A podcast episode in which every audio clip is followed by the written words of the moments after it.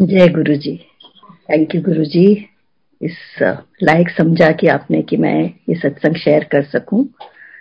गुरु जी का बहुत बहुत शुक्राना। Thank you thank you so much and सारी संगत को जय गुरु जी हाँ, मैं कहाँ से शुरू करूँ? गुरु जी के बारे में बात करनी बड़ी कठिन हो जाती है। क्योंकि गुरु जी हैं ही ऐसे। मैं गुरु जी के पास 2003 में आई थी पहली बार। और मैं आ, मतलब मेरी ज़िंदगी में बहुत उतार चढ़ाव आए थे। मतलब कि आप समझिए कि from losing my father at a very early age then getting मतलब फिर उसके बाद शादी हुई। शादी हुई तो मेरी शादी सिर्फ़ नौ साल रही। और दो बच्चे हुए तो मेरे हस्बैंड की डेथ हुई। जब बच्चे दो साल और चार साल के थे तो उनको मेन आर्टरी में क्लॉट आ गया था ब्रेन में। तो वो कोमा में चले गए थे। एक महीना कोमा में रहे और फिर उसके बाद बस वही जो राइड शुरू हुई कि भी बच्चों को बड़ा करना है, कैसे इनको आगे बढ़ाना है। और जो मेरा छोटा बेटा है he was born with achondroplasia जिससे होता है कि बोन्स नहीं ग्रो करती। तो बोन्स नहीं करती तो उसके साथ सारी बोन ग्रोथ की प्रॉब्लम्स थी। और धीरे धीरे जैसे बढ़ा तो हमें ये भी पता चला कि उसकी एक लर्निंग डिसेबिलिटी भी है। तो जो इन्फॉर्मेशन उसके ब्रेन में जाती है, वो प्रोसेस नहीं हो पाती और वो स्पीच और राइटिंग में नहीं आती। तो ये सब चीज़ें हो रही थी। फिर, कैसे तैसे मतलब आप समझिए कि पैसे की प्रॉपर्टी की बिज़नेस की, सब चीज़ों की तकलीफें आ गई थी एक ही बार में। और बीमारियाँ। तो मेरे बेटा जब ये 12-13 साल का हुआ तो इसका एक कार एक्सीडेंट हो गया घर के सामने। किसी बच्चे ने इसके ऊपर रिवर्स कर दी थी गाड़ी और इसको हमको एम्स में रखना पड़ा। सब कुछ, काफ़ी कुछ हुआ छह महीने तक। मैं वापस आई तो I was diagnose with ulcerative colitis जिससे मेरी बड़ी इंटेस्टाइन में अल्सर्स हो जाते हैं। कुछ कुछ कुछ कुछ लगा रहा। और मेरे को फिर ब्लड ट्रांसफ्यूशन और स्टेरॉइड्स और पता नहीं क्या कुछ देना पड़ा। तो मेरी एक फ्रेंड ने बोला कि, एक गुरु जी है, तुम चलोगी? तो मैंने कुछ नहीं सोचा। मैंने कहा, ऐसे समय में मतलब शुरू से यही था कि जब भी ऐसे कोई होता था, कोई ना कोई महापुरुष आके मेरा हाथ तो पकड़ ही लेता था। तो मुझे कोई तसल्ली नहीं हुई थी कि भी मैं सही जगह पे हूँ। मतलब मिलता था कुछ ना कुछ डेफिनेटली हर महापुरुष कुछ ना कुछ आपको देके जाता है। But I belong to a Sikh family तो गुरुद्वारे जाना कुछ समझ ही नहीं आती थी कि कैसे करूँ। तो इनके पास इन्होंने कहा, चल, मैं आपको एक गुरुजी के पास लेके चलती मैंने कहा, चलो, किसी महापुरुष के आशीर्वाद तो मिलेगा। तो वो मुझे एम्पायर स्टेट लेके गए। तो मैं कोई एक्सपेक्टेशन नहीं, कोई कुछ नहीं, कोई तैयार नहीं, कोई कुछ नहीं, मैं तो ऐसे ही पहुँच गई। गुरुजी ने सीधे आके पूछा कितों आई? मैं क्या गुरुजी न्यू फ्रेंड्स कॉलोनी तो। मैंने कोई फ्रेंड नहीं। मैं क्या नहीं, गुरुजी। अच्छा आजा बैठ जा, की चाहिए ऐसे गुरु जी मेहर चाहिए कहते हो। गई। मेरे को तो भी कुछ समझ नहीं आई। हम बैठे रहे।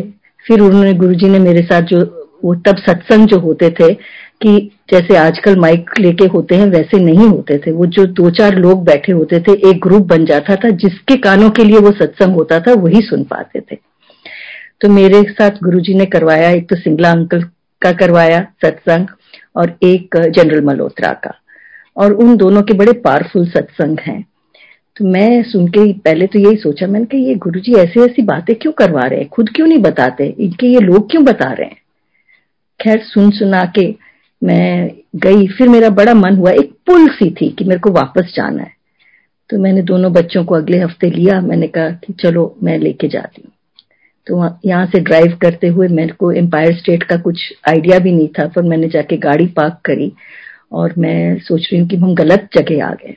जैसे ही हम गेट पे पहुँचे और आ, सोच रही हूँ कि गलत जगह पे है और सिंगला अंकल आके मुझे कहते हैं आओ आओ आंटी आपको वेलकम करने आए ठीक है तो भी कुछ समझ नहीं आए कि ऐसे भी गुरुजी करते हैं। दोनों बच्चों को लेके गई मत्था टेका बैठे गुरुजी के वहाँ पर। इतना डिवाइन एटमोस्फियर होता था। एक तो शब्द चलते थे। तो मेरे जो मतलब शब्द के साथ जो कनेक्शन जो गुरुजी के साथ हुआ, मेरा कभी कहीं पर भी नहीं हुआ। वो शब्द जो थे ना, जैसे अंदर अंदर एक एक शब्द रम जाता है। और गुरुजी ने मतलब गुरबानी के साथ हम सबको जोड़ा है। और वो गुरबानी सुना सुना के कोई उन्होंने हमें मेडिटेशन वैसे नहीं करवाई, कभी उन्होंने कोई प्रवचन नहीं दिया। कुछ नहीं कहा कि ये करो, ये डूज है, ये डोंट्स है, बस इथे आया करो। आके, और वो उन्होंने एक डिसिप्लिन के साथ हमें गुरबानी सुनने की आदत डाली। और गुरबानी में इतनी शक्ति है कि आपको वो अंदर बाहर से साफ़ करती है और आपको पूरी गाइडेंस देती है। कहते पूर्ण गुरु वही होता है जो आपको अंदर से रिफॉर्म कर दे। और आप मानोगे नहीं कि भी अंदर से जो रिफॉर्म ये आया कि जो इतनी सारी प्रॉब्लम्स हुई, इसने ये ले लिया, उसने वो ले लिया, ये प्रॉपर्टी नहीं मिली, वो पैसे नहीं है, ये बिज़नेस नहीं चल रहा, ये नहीं हो रहा, वो नहीं हो रहा। बीमारी है। आप अंदर से एक तरीके की एक शांति आ जाती, जिसको हम पीस कहते हैं, या जिसको हम कहते हैं कि वो मन में उबड़ बुबड़ एक ठहराव सा आ गया, एक एक एक मतलब एक एक्सेप्टेंस आ गई कि यही ज़िंदगी है, इसको ऐसे ही जीना है, जो भी मिला है, और इतनी मतलब उनके पास जाने से वो एक अंदर डिवाइन फ्रेग्रेंस आनी गुरु जी ने शब्द सुनाने तो अंदर अंदर तक रम जाते थे शब्द, तुम मेडिटेटिव स्टेट में चले जाते थे, आँख भी बंद हो जाती थी। और बस ऐसे ही आना जाना गुरु जी के साथ शुरू हो गया और बहुत आनंद आता था। उन्होंने बाकी संगत को कभी वो दिन बाँध देते थे कि हफ़्ते में एक बार आओ, मेरे को उन्होंने कभी नहीं बोला कि इस दिन आओ या उस दिन आओ। हमेशा मेरे को बस ये डांट ज़रूर लगाते थे, तू पुरानी संगत, तू जाके पीछे बैठ। मेरे को समझ नहीं आती, मैं तो अभी आई हूँ। मेरे को पीछे बैठने को क्यों कहते हैं? क्या पता? फिर किसी ने ऐसे बोला कि गुरुजी कहते थे कि कोई उनकी, ऐसी भी संगत है जो उनके साथ सोलहवीं सदी से जुड़ी हुई है। पता नहीं कौन सी संगत है, क्या है, कैसे है। और मेरे बेटे अर्पण को उन्होंने हमेशा मेनका गांधी बैठाती थी अपने पास। इसकी स्पीच उस समय काफ़ी गार्बल्ड होती थी। इसकी समझ नहीं आती थी। वो क्रिकेट मैच के बारे में बताना चाहता था और हमको समझ नहीं आती थी वो कह क्या रहा है। उसके एक एक वर्ड जो था वो हमें समझ आता था। वो ऐसी बातें वो मेनका के साथ करता था और वो शायद गुरुजी उसकी वो सब चीज़ें क्योर ही कर रहे थे और मुझे समझ नहीं आती थी। वो बैठी रहती थी और जब वो नहीं आता था तो मेरे से पूछती थी, मेरा फ्रेंड नहीं आया? और ये गुरुजी का तरीका था उसको अपने पास बैठाने का। और वो आज भी गुरु जी के साथ बहुत जुड़ा हुआ है और गुरु जी की बड़ी बड़ी मेहर है। और धीरे धीरे हम लोग रेगुलरली आते गए, कैसे अर्पण की मैं अब बेटे की जर्नी गुरु जी के साथ शेयर करती हूँ कि अर्पण का चलना पाँच साल के बाद हुआ, फिर इसको हमने कैसे तैसे मैं श्री राम स्कूल में इन्होंने लर्निंग सेंटर जो था वो पहला बच्चा यही था, तब शुरू करा। मैं पीछे पड़ी रहती थी कि शुरू करो शुरू करो। तो खैर, इसका जब हम गुरुजी के पास आए तो ये तब श्री राम में ही था। तो ऐसा हुआ कि जब इसकी क्लास टेन होने लगी तो उन, मैंने कहा था, ओपन स्कूल से करवा दो। तो स्कूल वालों ने किसी वजह से मना कर दिया। उन्होंने कहा, नहीं, इसको स्किल ट्रेनिंग चाहिए। इसका बहुत मन था कि मुझे वो करना है, स्कूलिंग करनी है। तो मैं गुरुजी के पास गई, मैंने कहा गुरु जी ऐसे ऐसे स्कूल ने मना कर दिया है तो आप बताओ कि कैसे करना है?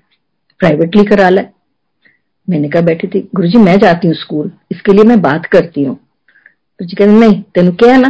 प्राइवेटली करा लो। जो हुक्म गुरु जी मेरे को समझ ही नहीं आए कि कैसे इसको प्राइवेटली कराऊं कैसे इसकी फादर एग्नल में पता चला ओपन स्कूल की क्लासेस होती हैं? कैसे किसी ने बात करी? एक संगत में जो भी थे, किसी ने कहा, आप इनसे बात करो। मैं क्या क्या बात करूँ? यू वॉन्ट बिलीव इट कि मेरे को वहाँ से फादर का फ़ोन आया कि आपके ना किसी का फ़ोन आया है, आप मेरे को आके मिलिए। मैं आके मिली।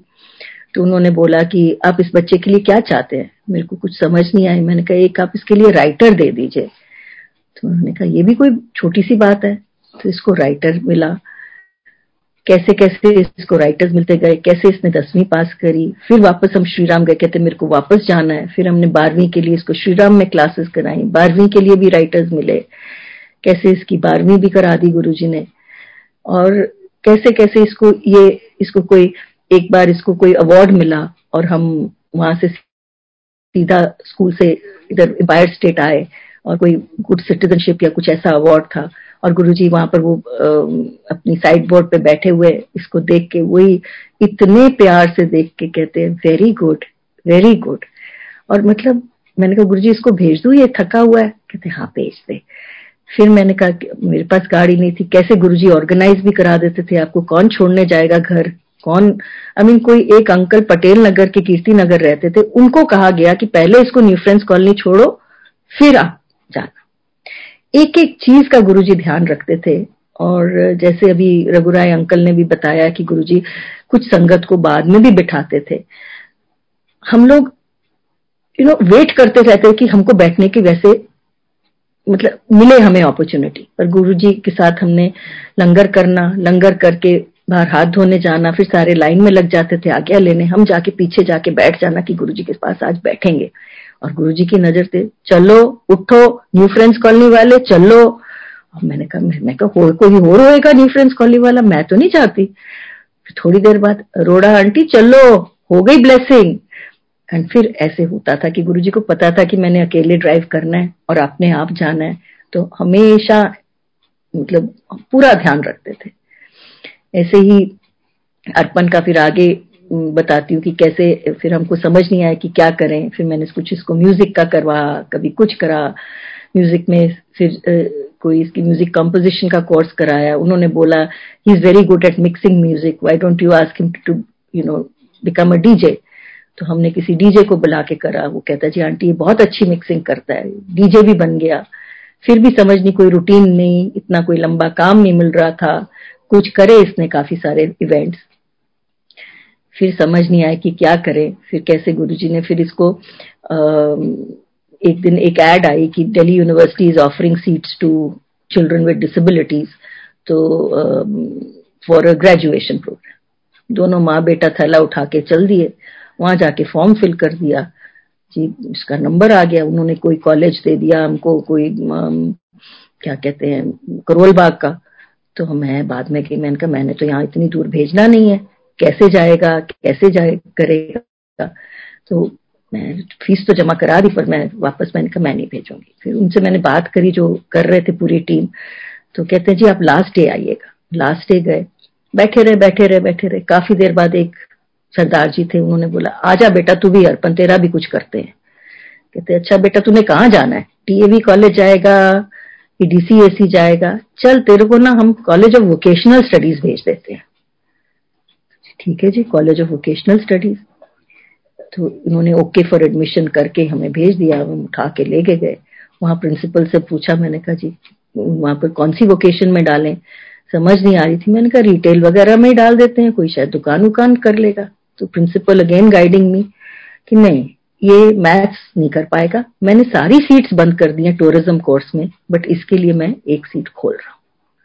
इसको जी बीए टूरिज़्म का कोर्स मिला। अब जो भी इसके सेमेस्टर्स होते थे, ये तो लिख पाता नहीं था। हाँ but yes he was experiencing classes and what college life is तो अब कैसे कैसे क्लासेस की वो लिखने होते थे प्रोग्राम अब माने कि गुरु जी कैसे इसकी सुनते थे? एक दिन मैं बड़े मंदिर आई तो एक आंटी ने आके मेरे को बोला नीना आंटी नीना आंटी, मेरे ना बेटे ने टॉप करा है बीकॉम में. सो मैंने कहा अच्छा। तो मेरे दिमाग में आया, मैंने कहा, आप उससे पूछिए, मेरे को एक काम है, वहीं बड़े मंदिर में। तो बोले, क्या काम है? मैंने कहा, वो अर्पण के पेपर्स लिखेगा. Now he is a B com student and how he use to pick up इतनी शिद्दत से, वो करण बच्चा जो है, मैं कहती हूँ, उसको गुरुजी बहुत ब्लेसिंग्स दें, क्योंकि उसने इसको पिकअप करना, इसके पेपर्स लिखने, इसको पास कराया, इसको ग्रेजुएशन कराई, कराने वाले गुरुजी थे मीडियम उसको बना दिया। अब ये नहीं कि ग्रेजुएशन से ये कोई बन गया बट एक एक्सपीरियंस एक बच्चे का कॉन्फिडेंस बढ़ा कि वो वो कर सकता है। ग्रेजुएशन हुई, फिर हम इसके लिए कोई काम ढूंढ रहे थे, किसी के ऑफ़िस भेजती रही, एक डेढ़ साल वहाँ जाता रहा। फिर कैसे ये सिलेक्ट सिटी मॉल में इसको बात करी, वो भी गुरुजी की मेहर से ही हुई, और फिर इसको वो अर्जुन अंकल के रिसेप्शन पे बिठाया गया। और वो बहुत खुश था, उन्होंने बहुत इज़्ज़त दी है, बहुत मान दिया है इसको, और इतना खुश रहा है वहाँ पर कि इसका रूटीन बन गया। और इसको काफ़ी कॉन्फिडेंस आया, लोगों को मिलता था इंट्रोड्यूस कराता था छोटे छोटे एरेंड्स करता था। अब ये खैर लॉकडाउन में अभी नहीं जा पा रहा तो आठ नौ महीने से घर पे ही है और गुरु जी कुछ ना कुछ आई एम श्योर आगे कराएँगे। Now I will come back to my daughter satsang तो जब मैं गुरु जी के पास गई थी तो my daughter had just finished school तो उसकी जो परसेंटेज थी तो हमने कहा कि उसको जैसे सब बच्चों को होता है, मुझे तो साउथ दिल्ली का वो चाहिए कॉलेज कोएड चाहिए, ये चाहिए। तो मैंने तो पहली बार गई थी मैं गुरु जी जो इसके लिए अच्छा हो वही करवाना। तो इसको वेंकटेश्वर में सोशियोलॉजी ऑनर्स का कट ऑफ़ इसका सूट कर रहा था, हमने जाके फॉर्म भर दिया। तो फॉर्म भर के हम वापस आ गए हैं तो वो जब एडमिशन कराने गए तो उन्होंने कहा, जी नहीं, इसकी तो दो इंग्लिश है, हम नहीं कर पाएँगे। वापस गए जी कि क्या हो गया? ये तो गुरु जी कहते थे सब कुछ हो जाता तो ये तो हुआ ही नहीं। How the whole thing was कि इसके लिए वो चीज़ ठीक नहीं थी फिर कैसे इसको किसी ने बोल बोल के करवाया कि नहीं आप मीडिया के लिए ये आईपी कॉलेज में एक सिलेक्शन uh, एग्ज़ाम होता है थर्टी स्टूडेंट्स ऑल इंडिया लिए जाते हैं। सो एक रिटर्न एग्ज़ाम है। कहती मुझे तो होता ही नहीं। फिर इसने कर करा के एक क्लियर किया दूसरा क्लियर किया और तीसरा इंटरव्यू था। और जो लड़की इतनी वो अड़ी हुई थी कि मेरे को जाना ही कोविड में है, मेरे को साउथ दिल्ली जाना है ऑल वुमेन कॉलेज और अग्री कर गई कि मेरे को नहीं करना है प्रोफेशनल कोर्स करना है। और in the mean time Venkateswara वालों के पास हम प्रिंसिपल को मिलने गए कि चलो इसको पास कोर्स में ही कर दो। तो उन्होंने ओके फॉर पास कोर्स किया और मैं बाहर किसी किसी क्लर्क के पास आई हूँ। उनके आपकी बात होगी प्रिंसिपल से? मैंने कहा हाँ। उसने मेरा फॉर्म लेके ओके फॉर सोशियोलॉजी ऑनर्स कर दिया। How this whole thing happen was again I mean Guru ji ने कुछ तो करवाया। सो so, ये तो गुरु जी की हमारे की एक्सपीरियंसेस हैं। कितने कितने एक्सपीरियंसेस होते हैं? आगे आकृति का ग्रेजुएशन हो गई फिर उसकी आगे फ़िल्म इंस्टीट्यूट में एडमिशन करानी उसको एनआईडी में जाना था। मैं गुरुजी के पास गई। गुरुजी ने एनआईडी करनी है। हो जाऊगा। और जब नहीं हुआ तो मैं कहूँ नहीं हुआ। कैसे किसी में से बोल बाल के इसका फ़िल्म इंस्टीट्यूट में हुआ, वहाँ पर ये दो साल वहाँ रही, तभी गुरुजी ने माँ समाधि ली और उसके बाद इसकी अच्छी जॉब्स लगती रही। तो एक जॉब में इसका ट्रैवल था all India with a chef Roti Rasta India और ये जा रही थी with a totally boys team and ये लोग रोहतांग पास पे इसका मेरे को फ़ोन आता है कि मम्मा, मेरे को पता नहीं अब नेक्स्ट कब होगा क्योंकि हम ले जा रहे हैं तो मुझे नहीं मालूम मैं आपसे कब बात कर पाऊँगी। और रस्ते में उस दिन सुबह पहुँच के कहा हम पहुँच गए हैं। तो सुबह जब बात हुई, कहती, mamma I have to tell you this कि हम लोग रास्ते में जा रहे थे, वहाँ ना चिड़िया, ना ना पेट्रोल पंप ना कुछ, ना मैगी जॉइंट ना कुछ। और पहले तो बड़ा अच्छा लगा, पर थोड़ी देर बाद हम लेट भी थे, हम जहाँ जिस टाइम पे पहुँचना था पहुँच भी नहीं पाए। दो इनोवास थी, दोनों में सामान भरा हुआ है तो एक इनको रास्ते में एक टायर मिलता है तो उनका ड्राइवर कहता है, मैं ये मैडम टायर बाँध लू। उसने कहा, नहीं, बिल्कुल नहीं, जगह ही नहीं है। फिर थोड़ी देर बाद कहती है अच्छा रख लो। फिर कहती है कि हम लोग धीरे धीरे आगे गए तो हमारी गाड़ी का एक फ्लैट टायर हुआ स्टेपनी थी, बदल ली। फिर दूसरी गाड़ी का हुआ, उसने भी स्टेपनी बदल ली। तो धीरे धीरे वो कहते स्लीट हो गई। तो डर लग रहे थे, गा रहे थे बच्चे गाते गाते धीरे धीरे ताकि मोराल सबका ठीक ठाक रहे और ये पहुँचे। They have the second flat tyre ना सेकेंड फ्लैट टायर जहाँ पर आपको पता ही नहीं कि कोई हेल्प मिल सकती है, ना कुछ मिलेगी। तो आप ये मानिए कि वो टायर में हवा थी और वो इनोवा का ही टायर था। जो बदल के ये बच्चे वहाँ ले पहुँचे। और सुबह मैंने इसको इतना बोला, मैंने कहा कि गुरु जी की मेहर है और आप ना कभी कोई गुरुद्वारा या कोई मंदिर मिले तो एक मत्था ज़रूर टेक देना। तो फ़ोन नहीं आ गया मेरे को ग्यारह को बजे। अम्मा, यहाँ पर एक गुरु नानक देव जी का गुरुद्वारा है, जहाँ गुरु नानक देव जी ने कंधा लगा के एक स्टोन को रोका था और हम लोग इस गुरुद्वारे में आए हैं। मैंने मत्था टेका है और वहाँ पर वो सेवादार पूछते हैं, चाय प्रसाद पियोगे? उन्होंने कहा हाँ जी। और कहती है, वो चाय प्रसाद आया and we were engulfed in Guru ji's fragrance we were totally engulfed in Guru ji's fragrance और इसको तो पता है कि गुरु जी क्या है, बाकियों को तो पता भी नहीं था। So this was her you know, protection that guruji not only protects you as a family, but each one of you, अगर उनके ऊपर छोड़ो तो वो बहुत ध्यान रखते हैं, बहुत प्यार करते हैं। ये नहीं कि दुख तकलीफ़ नहीं आती, सब कुछ आता है, पर उसको वो सहने की ताकत भी देते हैं। बस ये है कि आप अपना डायरेक्ट कनेक्शन गुरुजी के साथ बनाओ इधर उधर मत भटको, बस गुरुजी से मांगो और आपको पूरे मैसेजेस मिलते हैं, आपको किसी को कहने की ज़रूरत नहीं, आपको कुछ मांगने की ज़रूरत नहीं, सब आपको अपने आप मिलता है और गुरुजी अपने आप आपके अंदर का सफ़ाई करते हैं। कहते हैं, पूरन गुरु वो होता है जो आपको अंदर से शांत करता है। और गुरु जी ने हमें सबको इतना शांत और इतना मतलब एक्सेप्टिंग बना दिया है in surrender that you can not tell now यही बेटी की शादी का सत्संग, बच्चे मर्ज़ी से शादी कर रहे थे, हमने वो करनी है। कोर्ट मैरिज अपने आप बोले, हमने गुरुद्वारे में करनी है। ठीक है, हमने बुक करा यहाँ पर जाके, Damdama Sahib gurdwara. With all odds क्या कुछ उस टाइम हो रहा था। तो खैर, शादी का दिन आया तो सब कुछ, कैसे गुरुजी ने केटरर भी लाके दिया, कितना बेस्ट केटरर मैं कहूँ कि ये नहीं रखना, वो नहीं रखना कहता है, आंटी तो आप रहने दो ना, मैं सब कुछ रखूँगा। उसने क्या केटरिंग करी, कैसे कैसे उसके लोगों ने जाके सबसे पूछा, खिलाया, पिलाया, और क्या डेकोरेशन करा दी गुरुजी ने, कैसे इसके सब काम हुए when I had just come out of hospital अब मैं अपना बाद में बताऊँगी।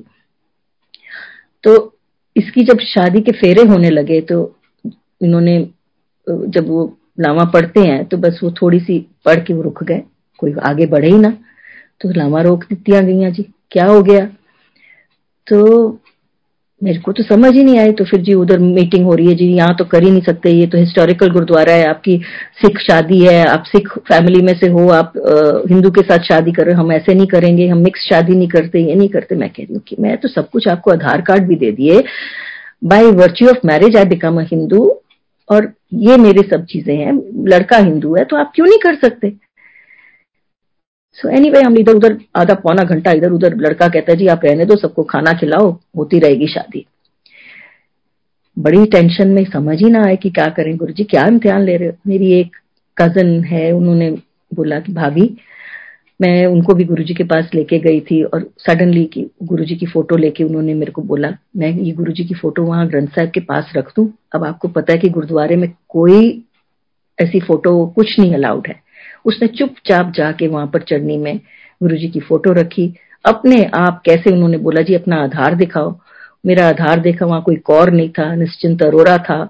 उन्होंने वो देख के कहते अच्छा अच्छा करो करो करो करो। उसी गुरुद्वारे में फेरे हुए गुरु जी की फ़ोटो रखी गई गुरु जी के इर्द गिर्द फेरे हुए और गुरु जी ने ब्लेस करके दोनों बच्चों की ठीक ठाक शादी करी। ठीक ठाक क्या? बहुत बढ़िया शादी करी। और अब मेरा ये है कि मेरे को बहुत सारी मेडिकल इश्यूज़ भी आई हैं, कैसे गुरुजी बचाते हैं, हर चीज़ में बचाते हैं। एक एक बार मतलब कि हैड ब्लैडर ट्यूमर हैड मतलब मैं तो भूल भी गई हूँ कि क्या कुछ हुआ हुआ है। जो लास्ट में अल्सरेटिव कोलाइटिस के बाद अर्पण के एक्सीडेंट के बाद मेरे को बस स्टेरॉइड्स पे थी तो जब गुरुजी के पास लंगर खिलाते थे तो मैं ठीक रहती थी। दवाइयाँ खूब खानी पड़ती थी, पर गुरु डायबिटिक थी इंजेक्शन लगते थे। गुरु जी मिठा इन्ना खिलाते सी, इन्ना खिलाते सी, पर वो खा खा के हम फिर भी ठीक ठाक चलते, फिरते रहते थे। गुरु जी को मैंने बोला गुरु जी कम नहीं हैगा। गुरु जी कहते साढ़े कोल केड़ा? और मैं वाकई में सोचती थी कि वाकई में गुरु, सबका चलता है तो मेरा भी क्यों नहीं चलेगा? और वाकई में आज तक कैसे गुरु जी चलाते हैं, वही जानते हैं। चाहे काम हो, चाहे नहीं हो, चाहे कुछ भी हो, उन्होंने मतलब ये है कि तंगी ज़रूर आती है, बट खाना तो मिल ही जाता है, बहुत बढ़िया मिलता है, इज़्ज़त मान से रखा हुआ है। और फिर गुरुजी ने मेरी इतनी बुरी हालत हो गई थी कि भी, गुरुजी की समाधि के बाद कि उन, मेरी लार्ज इंटेस्टाइन उन्होंने कहा कि ये कैंसर बन जाएगा, आपको रिमूव करानी पड़ेगी। मैंने कहा, नहीं, मैं नहीं कराऊँगी। ये इंजेक्शन दे, महँगे महँगे, डेढ़ डेढ़ लाख के, वो भी लगा, ये भी कर, वो भी कर। और कैसे गुरुजी ने अनदर मेन सत्संग इस गुरुजी ने मेरे को एम्स में एडमिशन कैसे दिलवाई? अगेन थ्रू संगत मेरा कोई जान पहचान नहीं, कोई कुछ नहीं। किसी ने मेरे लिए कैसे बात करी that I got a room in AIIMS and the best of doctors to treat me कि कैसे कैसे उन्होंने मेरे को ट्रीटमेंट करी और कैसे मतलब कि मेरे को ये हमेशा रहता है कि गुरु जी का सात नंबर है तो सात number is very lucky for us तो मेरे को जो पहला बेड मिला, जो आईसीयू का था, वो भी साथ था. उसके बाद जो रूम मिला, वो वन ज़ीरो ज़ीरो सिक्स वो भी साथ था. देन जब मेरा सर्जरी हुई when they remove my colon I वो सुबह जब नींद खुली है तो उन्होंने बोला बेड नंबर सात के रिलेटिव्स को बुलाओ। तो देख रही हूँ बेड नंबर सात कौन सा, उस पर भी मैं बैठी हुई हूँ। एक महीना पूरा रही। जब डिस्चार्ज होना था तो इट वॉज़ सिक्स सारी डिस्चार्ज समरी बन गई, सब कुछ हो गया। I had major problems again and then वो डिस्चार्ज भी सात तारीख को हुआ। So anyway the first surgery happened and I got use to you know you know having an external bag for the waste तो वो सब हो रहा था तो फिर किसी ने ऐसे ही बताया कि you can you know try and get another construction done inside जो आपका जे पाउच बन जाएगा तो it might things might become easier तो जैसे गुरु जी की इच्छा मैं चली गई, मैंने कहा सेकेंड सर्जरी भी करा लेते हैं. जो सेकेंड सर्जरी कैसे हुई, कैसे गुरु जी ने मेरे को सारा मतलब संगत को साथ साथ रखा, कैसे मेरे को वहाँ पर अगेन एम्स मिला डॉक्टर्स ने करी सर्जरी पर वो सर्जरी के बाद मतलब मेरे को, वापस आई घर, फिर बहुत ज़्यादा इलेक्ट्रोलाइट इम्बैलेंस हो गया, जिसकी वजह से मेरे को पोटेशियम लो सोडियम लो मतलब हर चीज़ आई मीन किडनीज पे इफ़ेक्ट आ गया, बहुत कुछ लंग्स पे आ गया। तो वो कैसे उन्होंने मेरे को रिवाइव करके विद इन अ मंथ कैसे मैं वापस आई हूँ? With no strength nothing at all and आज गुरुजी मेरे को सब काम करवा रहे हैं, ठीक है? There are problems I have an external pouch I still don't you know, live a normal life. I still am diabetic. I still have a lot of issues. But Guruji की मेहर और गुरुजी का हाथ होना एक बहुत बड़ी देन है। एंड ये आपको मतलब कि मैंने सब चीज़ देखी है, पर जो गुरुजी के यहाँ आनंद है ना, कि बिना कुछ बोले, बिना कुछ मांगे, बिना कुछ कहे वो सब कुछ आपको ट्रांसफॉर्म कर देते हैं, आपको आगे ले जाते हैं, आपको सब रस्ते बता देते हैं। उन्होंने नहीं कहा कि ये पाठ करो। आपको अंदर से आवाज़ आती है कि आपको ये पाठ करना है। आपको अंदर से लगता है कि नहीं, हमको कीर्तन सुनना है। और वो जो आनंद है ना, सत्संग सुनने का, उन्होंने नहीं कहा कि आप ज़ोर ज़ोर से गाओ। उन्होंने नहीं कहा कि आप मेडिटेशन करो। उन्होंने नहीं कहा कि आप कुछ भी करो। बस उन्होंने आपको अंदर से पूर्ण तरह से शांत किया है। और एक रास्ता दिखाया है कि जीवन जीने का। और ये बहुत बड़ी शक्ति है और उन्होंने हमें हर चीज़ दी है। और आई मीन उनका साथ होना, मैं कहती हूँ, हमारे कोई बहुत ही अच्छे कर्म होंगे जो हमको इनके दर्शन हुए और इन्होंने हमें आगे बढ़ाया। मैं कहती हूँ कि पता नहीं क्या अच्छे काम किए होंगे जिस वजह से गुरु जी के दर्शन हमें हुए हैं। उन्होंने हमें अपने साथ रखा है कि कैसे कैसे मतलब वहाँ पर सारी हुज हु ऑफ़ दिल्ली जाती थी, और उसमें से हम भी थे जो कुछ भी नहीं है। बट उन्होंने हमें इक्वल उसमें बिठाया, और मेरा फेथ भी तभी हुआ जब मैंने अरुण शोरी अंकल को देखा, और मैं पहले फिकी में काम करती थी तो मेरे को लगता था कि ये ये लोग भी आते हैं यहाँ पर तो वो भी गुरु जी के चरण दबाते हैं। अरे, इसमें कुछ तो होगा। कुछ तो क्या बहुत कुछ है। मानो तो बहुत कुछ है। आपकी छोटी छोटी बात के वो मानते हैं, चाहे वहाँ पर एक बार मैं फूल लेके गई थी और मेरे को क्या डांट लगाई थी कक्कड़ अंकल ने कि यहाँ पर फूल अलाउड नहीं है। तो मैं चुप करके वहीं बाहर एम्पायर स्टेट की खिड़की में छोड़ आई थी। और आप मानोगे नहीं, सारे रस्ते मेरी गाड़ी में वो मोगरे के फूलों की खुशबू आती रही और वो गुरुजी ने एक्सेप्ट करे। बिना कुछ कहे, बिना कुछ मांगे। और हर चीज़ में कहाँ कहाँ दर्शन कराते थे कैसे कैसे उन्होंने ऑर्गेनाइज कराना। लास्ट शिवरात्रि पे मैनू बार बार कहन सौ बंदा लेके आई सौ बंदा लेके आई मैं जी खड़ी हो जाना कभी किस जगह कभी किस जगह कि चलो मेरे गुरु जी हैं चलो सारी सहेलियां नु लेके आई कोई भी नहीं जाने को तैयार जिसको भी बोलू कोई भी नहीं जा फाइनली गुरु जी को अरदास करी गुरु जी तुसी जानो ਤੁਹਾਡਾ ਕੰਮ ਜਾਣੇ मैं तो बड़ी कोशिश कर ली कोई नहीं आंदा ठीक है गुरु जी ने बहुत ब्लेसिंग्स दी तो आफ्टर गुरु जी टुक महासमाधि तो अब मानोगे नहीं कि जिससे भी बात करी, और मेरे को कहते थे, जिसको भी कहना होता ना, इसको बड़े मंदिर लेके आई, इसको बड़े मंदिर ऐसे इशारा कर थे इसको बड़े मंदिर लेके आई। तो जिससे भी बात करी गुरु जी के पास वो गए। अब सौ उन्होंने जोड़े कि पाँच सौ जोड़े कि हज़ार जोड़े, ये गुरु जी जानते हैं कि उन्होंने क्या सेवा लेनी थी, कैसे लेनी थी, किस वजह से लेनी थी, ये तो वही जानते हैं। बट ये है गुरु जी को प्लीज़ मानो और गुरु जी का कीर्तन सुनो, उनकी डिसिप्लिन में रहो इधर उधर मत भटको, बातों में मत आओ। गुरु जी बातें नहीं करने देते थे और बातें, अपने आप आपको आंसर्स मिलते हैं, अपने आप आपको सारे, आपके रिजॉल्व हो जाते हैं इश्यूज़ आपको रस्ते मिल जाते हैं। अगर आपके लिए नेम फेम है तो आपको, जब आपको मिलनी होगी तभी मिलेगी। उनके ऊपर तो छोड़ के तो देखो। कि कितना कुछ देते हैं। कब उन्होंने देना है, कैसे देना है, वो तो वही जानते हैं ना। मतलब कि ये इतनी बड़ी शक्ति आप मान भी नहीं सकते कि आपको उनमें गुरु नानक दिखते हैं तो गुरु नानक मानो, उनको शिवजी दिखते हैं तो शिवजी मानो, कृष्ण भगवान दिखते हैं तो कृष्ण भगवान मानो। तो जो भी चीज़ है, ये ये बहुत बहुत ही ऊँची और बड़ी चीज़ है जिनके मतलब कि बिना कुछ कहे बिना कुछ मांगे वो आपकी सब चीज़ पूर्ण करते हैं। मतलब समझ नहीं आ रही कि कैसे आपको क्या क्या बताएँ कितने सत्संग हो जाते हैं इतनी चीज़ें आप गुरु जी के बारे में बोल सकते हैं कह सकते हैं कि छोटी छोटी बात जब वो महासमाधि के बाद भी मतलब मैं अभी सामने शिव जी की मूर्ति देख रही हूँ और मैं सोच रही थी कि मैं एक दिन ऐसे ही आ, मंदिर दर्शन करने गई तो मेरे तब ये इतने सब श्रृंगार होता नहीं था, कपड़े वैसे नहीं होते थे, एक स्टूल पे रखी होती थी मूर्ति और मंडे को हम लोग सब जाके इकट्ठे इसकी सफ़ाई करते थे। तो मेरे को ऐसे ही मन में आया कि मैं ना नीचे यहाँ पर एक कोई टेबल कवर बिछाना चाहती हूँ। तो मैंने एक लेके, मैंने एक टेबल कवर लिया, बड़ा अच्छा था तो मैंने सिंगला आंटी को मैंने ऐसे ही बोला, मैं कि अगर आप ठीक समझो तो ये उसके नीचे बिछा आपको पता है ना मना किया हुआ है, आप क्यों लेके आयो चुप, ठीक है, जो गुरु जी की इच्छा। आप मानोगे नहीं अगली बार मैं गई हूँ तो वही टेबल कवर वहाँ बिछा हुआ था। कैसे उन्होंने सब चीज़ मानते हैं सब चीज़ मानते। हैं एक सत्संग जो मैं हम्म, वैसे कभी शेयर नहीं किया पर आज मन हो रहा है कि शेयर कर दूँ।